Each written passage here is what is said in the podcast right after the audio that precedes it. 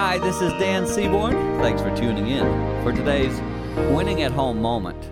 Parenting is supposed to be something that goes through a phase and then passes on, where marriage is supposed to last for a lifetime. Let me just say to you that when it comes to our homes, sometimes I think we build way more into our child adult relationships, in other words, with our children, than we do our spouse. And so when we get to that stage where we're empty nesters, we're not ready for it. Wherever you're at today, whatever stage you're in, make sure you're thinking appropriately. Your children are destined, or they are supposed to, uh, someday leave home. Your spouse is not.